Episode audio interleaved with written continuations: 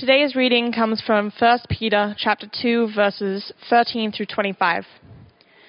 Submit yourselves for the Lord's sake to every human authority, whether to the emperor as the supreme authority, or to the governors who are sent by him to punish those who do wrong and to commend those who do right.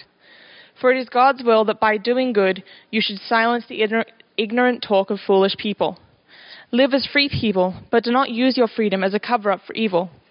Live, live as God's slaves. Show proper respect to everyone. Love the family of believers. Fear God. Honor the emperor. Slaves, in reverent fear of God, submit yourselves to your masters, not only to those who are good and considerate, but also to those who are harsh. For it is commendable if someone bears up under the pain of unjust suffering because they are conscious of God. But how is it to your credit if you receive a beating for doing wrong and endure it? But if you suffer for doing good and you endure it, this is commendable before God. To this you are called, because Christ suffered for you, leaving you an example, that you should follow in his footsteps. He committed no sin, and no deceit was found in his mouth. When they hurled his, their insults at him, he did not retaliate. When he suffered, he made no threats. Instead, he entrusted himself to him who judges justly. He himself bore our sins in his body on the cross, so that we might die to sins and live forever in right and live for righteousness. By his wounds you have been healed. For you were like sheep going astray, but now you have returned to the shepherd and overseer of your souls. Okay, uh, Chris, come on over here. I'm going to do this again. We did it the first service, but uh, so Chris and his family will be with us for, for a season. He will, he's our interim worship leader, and if you love him, come on, yeah.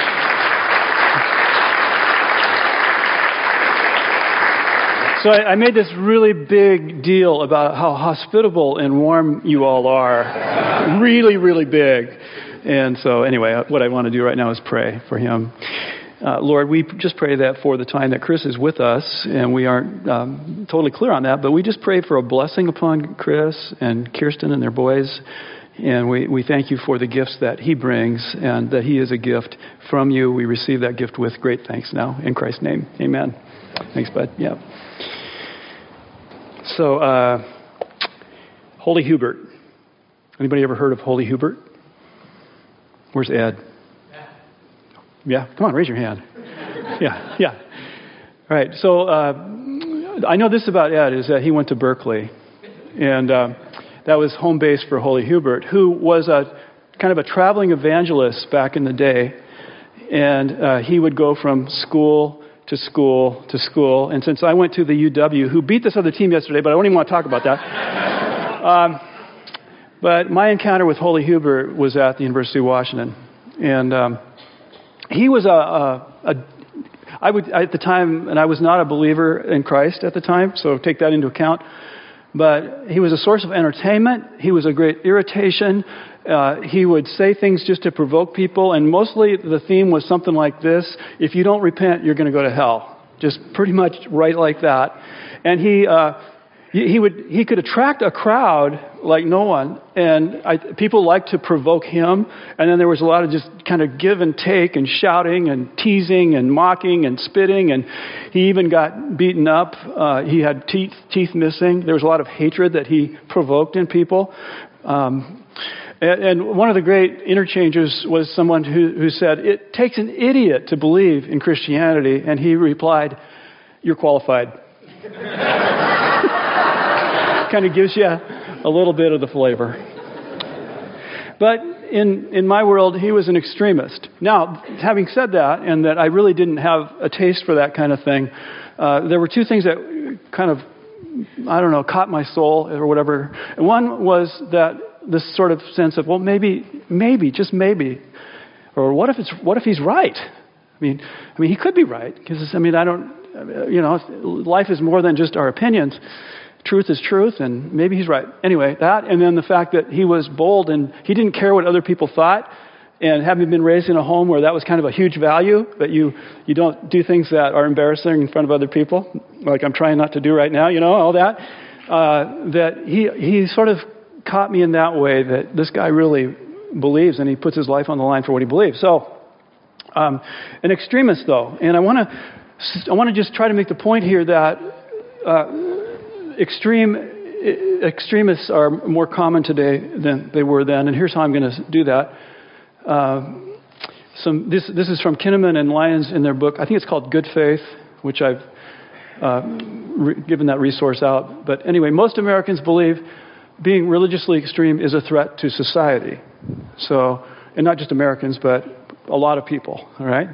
And don't you agree? Because, and we read that statement in light of 9 11 and the things that we know have happened even in the last year uh, that make that seem right.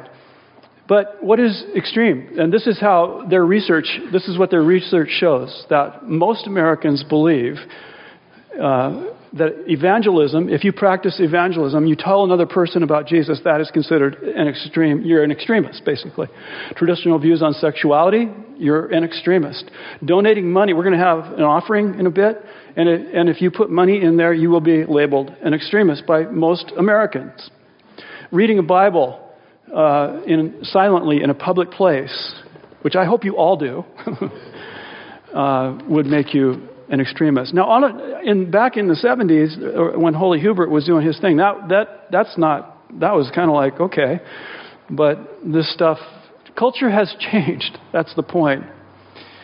And uh, you're going to, if you live for Christ in a way that is beyond just coming to something like this on a Sunday, if you live for Christ outside of what was historically known as Christendom, which is when Christianity was favored by the culture that we live in, outside of that, and it's dead, folks, it is gone. You will be, you will feel this friction or social alienation that comes from living for Christ. So um, that's where, that's just kind of where we are today. That's why we're doing this series called Against the Flow.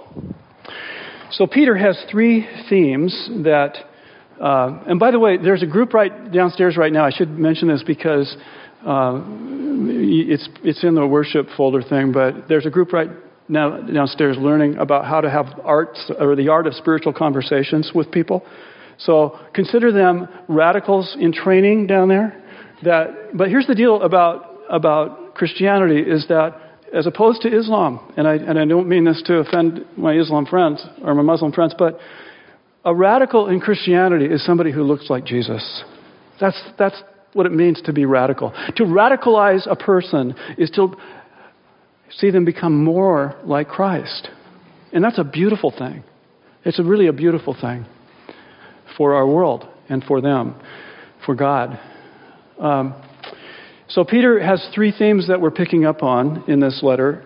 Uh, one is that uh, we, are, we are all exiles or foreigners or strangers. We've seen that, that phrase again and again. That if you are from another country in the United States, you know what that feels like. That you're really, your home is really somewhere else. And as Christians, we know that we should be, Christians should be the people on this planet who understand immigration and the immigrant and the issues of the immigrants. Because we are immigrants. We really belong somewhere else. And we find we have passports now that allow us to be here. We're not, we're not really naturalized citizens here. When you say yes to Jesus Christ, you become a naturalized citizen in another kingdom. You know. And then, so we have the theme uh, of exile. We have the theme of suffering, that it's absolutely normal for a Christian outside of Christendom to suffer for their faith at some level, whether it's just some friction, some social alienation, or there are extremes of that as well. And then the third thing is, uh, is this idea of being winsome. And so that's what they're doing downstairs right now. A week ago, our, our staff walked across the street and we welcomed people in the neighborhood across the street.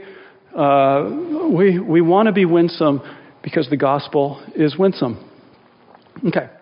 Now, in all of this, the church has historically in America, or in the last uh, decades in America, focused on being relevant. And being relevant means we want to take the scriptures and make them uh, relevant to people in their everyday lives. And that's a good thing. But there's a shift going on. And these kind of books that I'm quoting from are part of that shift. That says what's really needed now more than ever is not so much relevance, but resilience. And Peter writes his letter to first century Christians who are needing to learn what it means to be resilient, to stand strong in the true grace of God, is what Peter says. So, how do we get that resilience? Uh, we're going to look today at Peter's failure It's so good to know that we can identify with somebody if we're failures, which we all are, basically, and that we are called to submit to every authority. Whoa, that's hard. And then we're going to do a little case study that Peter does. So let's start with, with Peter um, and his uh, failures. We know that Peter, who wrote this letter uh, 30 years earlier, he had two events that happened on the same night that kind of define his life in many ways and the conversation that he's having now and that we're having now. So the first one was on the night that Jesus was, before he was crucified, on the night he was betrayed, uh, which is a very famous night in the Christian world. Then Peter, uh, Jesus had just been arrested, and then Peter, who had a sword, he drew it and he struck the high priest's servant who had, uh, was there. He came to arrest, and he cut off his ear, and the servant's name was Malchus. That's from John 18:10. A little known fact that you have to, in the Greek, Malchus means the one with the big ears. You don't like my humor. This is why my kids think I'm so funny. I don't know. I just thought, no, that's not true. Malchus was just a poor guy standing there. He had nothing to do. He was a servant. And Peter pulls out his sword and lops off his ear. And then Jesus does this amazing thing. He heals his ear. Really kind of cool. But the point is, is that Peter, out of pride, most likely, out of wanting to be that one guy in history who stood strong with Jesus, who said, I'm not going to be known like these other guys. I'm going to be the one who's courageous, and maybe in history they'll remember me as Peter the Great. He was wrong on that. Somebody else got that title. But he, he takes out his sword and he lops off the ear. He takes life into his own hands, and in his pride, he does something that Jesus does not commend him for. Jesus says, Put that sword away. That's not how it's going to happen. All right, so there's, there's Peter at not his best. And um, then we go to a couple of hours later. One of the big, or one of the high priest's uh, servants, a relative of Malchus, basically, um, whose ear Peter had cut off, he challenged Peter when he was sitting there in this courtyard area where Jesus was nearby and Jesus was about ready to be put on trial. And the, for the third time, somebody accuses Peter of being associated with Jesus. And Peter says, or the guy says, uh, Didn't I see you with him, with Jesus, in the olive grove? And Peter again denied it. And at that moment, a rooster began to crow. This was the third time that Peter denied that he even, it says, knew Jesus. So you have this incident where Peter, out of pride, lops off the ear, and out of fear, he wimps out. That's, that's those two incidents, hours apart. So have you ever, I mean, just think of that, those two things. And now, that's, this is what we're going to use for our framework for evaluating how we figure this thing out. How do we live uh, against the flow? Peter has shown us two ways to not live against the flow. And um, one of them is based in pride, and the other is based in fear. And whether you operate out of fear or you operate out of pride, you are basically operating out of yourself as your, as your own strength. Peter needs, as AA folks know, a higher power. If he's going to be resilient, he's going to have to have a higher power, providing him with strength that he does not currently have. And so, what we're going to look for here is a third way. These are two ways that you don't do it. Now, Peter, 30 years later, is giving wisdom advice, what we call Holy Scripture now, to uh, the first century uh, church that he's writing to, and we get to hear it today. Okay? There we go. That frames the question for us. So let's go to the. Uh, oh, I need to give you one more quote. This is just following up on what the wimp factor. An uncomfortably large segment of Christians would rather agree with people around them than experience even the mildest conflict. I, that's a quote, but I, I, put it up there because I know how it works. I know, what it, I know what it's like to be in that place where you could speak up, but you don't. And because it would make you feel uh, socially alienated. It, would, it brings fear to you. See, the one thing, the one thing that will get you called an extremist today is to not uh, contain your faith to places like this. or to your home. Uh, the world is fine. Most of the world is fine with you practicing your Christian faith in your home, in your cars, and some of you don't do that very well. I've seen you on the roads. Uh, yeah, you've seen me too. Okay, I get it. Um, but in places like this on Sundays, confine it there, no problem. But take it out into the real world of business, sports. Have you ever seen the, the sports announcer get really uncomfortable when the person starts talking about Jesus Christ? I mean, it's just, they want to change the subject. It's just, you know, it's really, really awkward. That's the kind of friction we're talking about. Business, sports, politics, media, education, the real world. Keep, keep it out of there, and everything's just fine. And that problem with that is that if that had been the case in the first century, we would not be here today. There would be no Christianity. It got outside. It got outside. It was a can of worms. The worms were everywhere, you know. Changed the world. So we are not given that option. All right, submit to every authority. Let me read that that verse there, uh, chapter 2, verse 13. Submit yourselves for the Lord's sake, not for your sake, but for the Lord's sake, to every authority instituted among people, whether to the king or to the emperor, to the supreme authority, to the governor. And yes, doesn't say president, but don't you think that's what he's talking about? So you, you can watch the debate tonight and you can think, do I really want to submit myself? You know, that's where we're going here. We got to get this down to the real stuff. That's what he's saying. Submit yourself to every authority. There's no footnotes. You know, we look for the footnote, except for yeah, this one and that one. And no, there's no footnotes. Submit yourself to every authority. It's hard. But Peter knows at least he knows at least two things really well that are kind of big picture stuff. He knows that every human being in this world has a natural inclination to rebel. And he knows that because the, the Bible says that's the first thing that humans did in the beginning, or one of the first things that made everything go south was to rebel and say, No, God, we don't like it your way. We're going to do it our way. We have that in us, each and every one of us. And what do you think? Do Americans have more of that or less of that? I mean, it's pretty much how we define ourselves as a nation. We rebelled against Mother England, if you didn't know. Yeah, and uh, we, we just, you know, I, I came from 17 years in Alaska. What do you think they say up there about this? Now, don't tell us what to do, Washington, D.C. We don't care what you think. We're going to do things our way. There's just a ton of that attitude up there. Okay. Look at your kids. Do I have to look at yourself? Come on, be honest. Look in the mirror. How many times have you said that? It's part of who we are. Secondly, Peter knows really, really well that those governors and presidents and kings and emperors are part of the problem. That they are very, very fallen people, extremely fallen people, and sometimes they get really, really far off and his, in his case, it was Nero.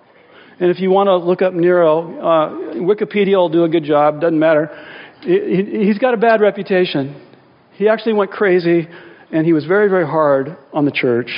And Peter ends up dying at his hands. But Peter says, submit to every authority, no footnotes. So he knows it. So here's the, here's the test for you tonight or during this election season here in the United States. You're called to do two things. Will you do it?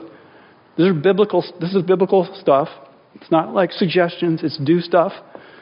Honor the president. Honor the president. Doesn't matter who it is, you honor them. And secondly, you pray for them. And do you know that when you pray for someone, it's really hard to criticize them? When you're praying for them, they just don't go together. So I, I jokingly will say, pray for me. You know, hey, it's my own self interest. But I, I want to be prayed for, but I know that when I ask that, you will not.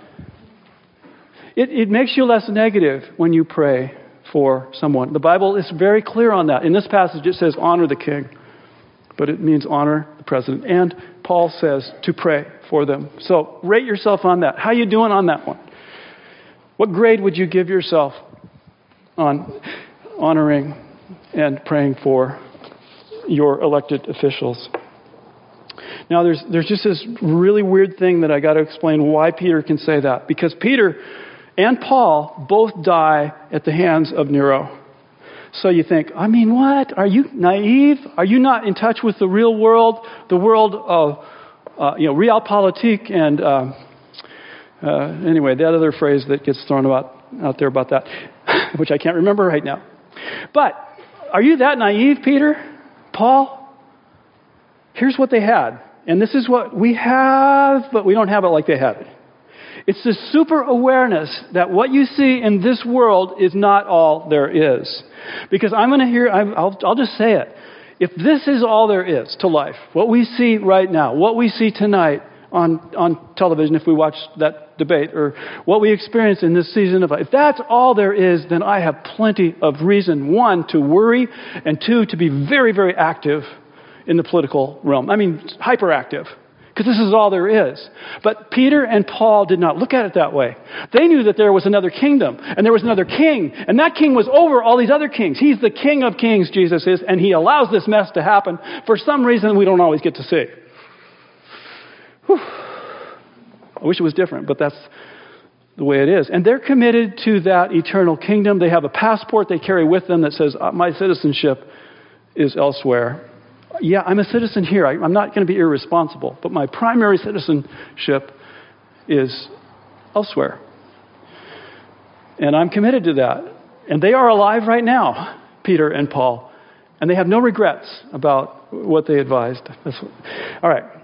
So it's, but it, I don't want to get around the thorny question. Here's the thorny question, and it requires a lot of. We're going to talk about it next week when we look at Daniel's life. How do you do this third way thing? How do you live? How do you honor and pray for the king when the king is really, really evil? And the, the greatest example in history, I think, is Hitler. There's others that come close Stalin and Mao and all the rest.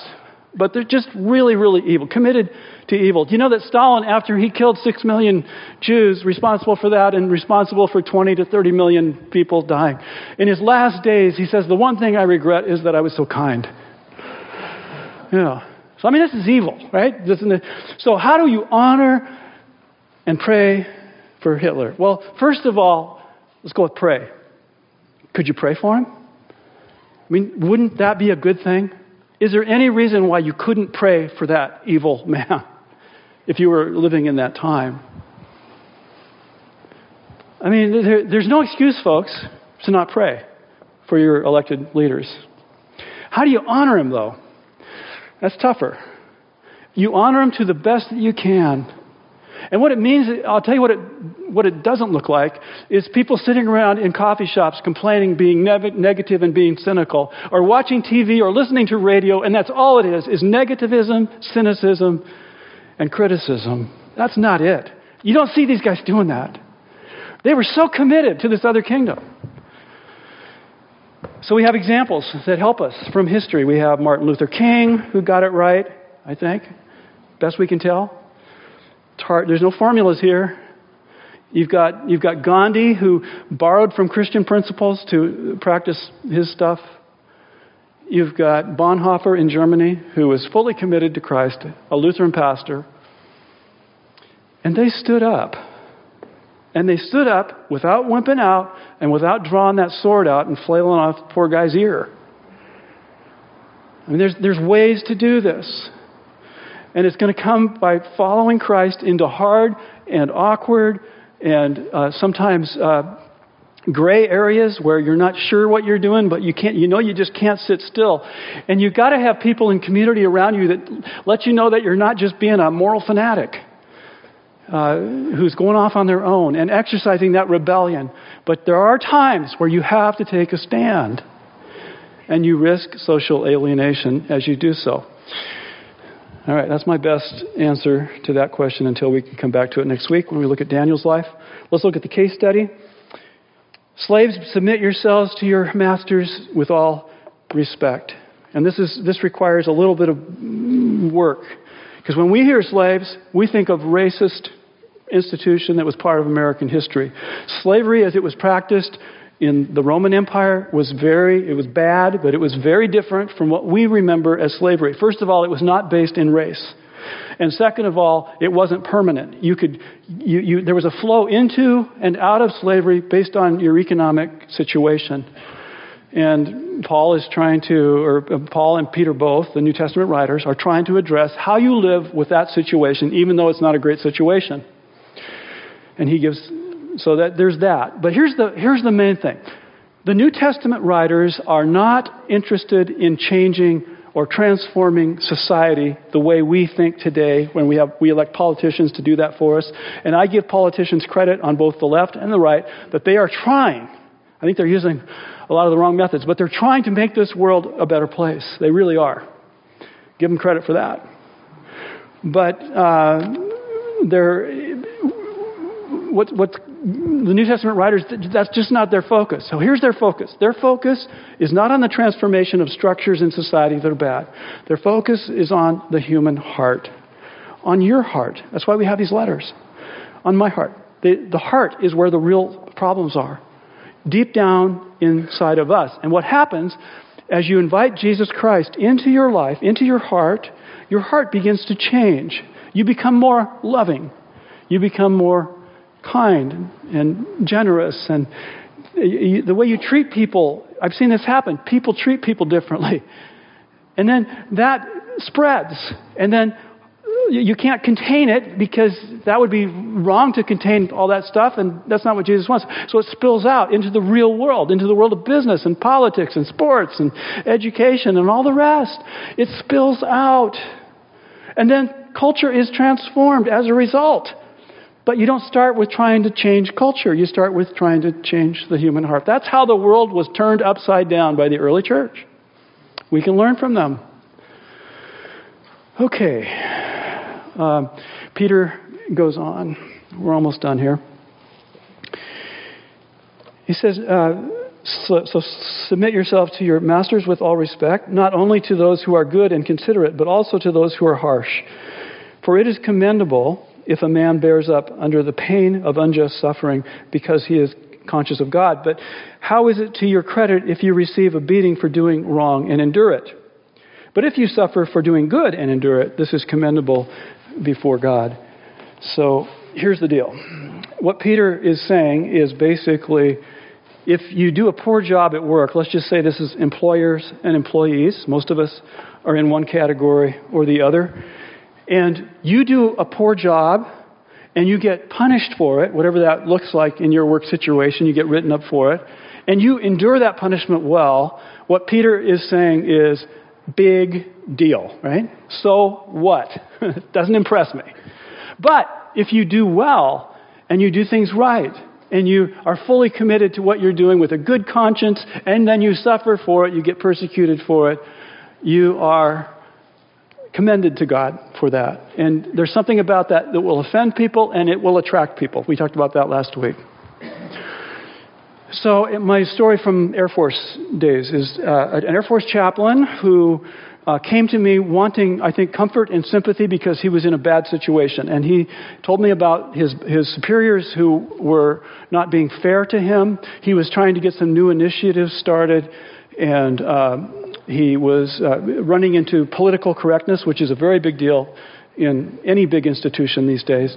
And he felt, uh, you know, frustrated by it. He felt like he was being passed over in promotions because of his commitment to Christ, and on and on and on. And I prayed for him. Well, I find out just, you know, you, over time, I found out that people who are in his world, Christians who I knew, told me that that's not the whole story. The whole story had to do with his inability to be flexible that he was not, in fact, doing a great job as defined by his superiors, that he was not always honoring those who were over, were over him. Uh, I could go on and on and on, but the, the final thing is, is that he liked to play the victim card. And the victim card is something that we like to play as humans. I mean, it makes us feel good at, when somebody is not being fair to us. So it was a whole different situation. And that would maybe help you understand what Peter is talking about here. But then Peter does something that's not fair. He goes to the victim of victims, the true victim, Jesus Christ. If there's anyone who could ever have played the victim card, it would have been Jesus, but he didn't. And he quotes, Peter does, from, uh, I won't read it for you. I'll read, I'll read a little bit for you, and then we'll look at the screen. But um, He says, To this you were called because Christ suffered for you, leaving for you an example. We'll hold on to that word, we'll come back to it, that you should follow in his steps. He committed no sin, and no deceit was found in his mouth. When they hurled insults at him, he did not retaliate. When he suffered, he made no threats. Instead, he entrusted himself to the one who judges justly. And then he died on the cross. So, this is where he's picking up on here are some quotes from Isaiah 53. These four things. He committed no sin. Jesus committed no sin. He did not retaliate. And those are the example uh, phrases in, from Isaiah 53. And then it says, He bore our sins, my sins, your sins. And then on the cross, He received wounds. And those wounds that He received are the source of healing and salvation for you. So the first two, we, we, uh, we can't do the first one, but it's an example to us to maybe sin less. And we can do the second, not retaliate. But the third and fourth one, those are things that we can't do. I can't bear somebody else's sins, and I can't heal somebody by my wounds. So, example, we look at Christ from afar Good. That's good, Peter. I get you on that. But he goes further. You need that resource. Remember we talked about earlier? How are you going to get resilient? Not by just looking at Jesus, by asking Jesus into your heart and allowing him to become the source of strength for your life, that you might stand in the true grace of God. So what I want to do right now is lead us in a prayer for that. I want you to open your hearts up. Just close your eyes, get in a good position to pray along with me. Open your hearts up, and we'll pray this prayer together. I want to begin by reading from the next verse, verse 25. Peter says, For you were like sheep going astray. And remember, Peter knows what it feels like to be a sheep going astray. He's failed. But now you have returned to the shepherd and the overseer of your souls. But now you have returned to the shepherd and overseer of your souls. And my question to you before God, with your eyes closed, is Have you? Have you returned to the shepherd and overseer of your souls? To the rightful king, to the king of kings, to the one who is right now reigning in power and righteousness, whose kingdom has no end, who will remember you a thousand years from now. Not only remember you, he will hold you when all this world is gone, at least for you and I, the eternal King, have you returned to Him? He's the rightful King. Do you want to? Just all of us, just pray these words in your heart. I invite you to. Lord Jesus, come, come, Lord Jesus. Come into me right now, into my heart transform me, that I might be a transformer of this world that you love. Come into my heart, Lord, for the first time. I'm tired of picking up the sword and I'm tired of wimping out. I need a resource of resiliency in my life that I might live, really live I give myself to you. Whether it's for the first time or the nth time, I give myself to you. I commit myself to you. Come into me, Lord Jesus. Live in me. Give me your strength to stand. We pray in Christ's name. Amen.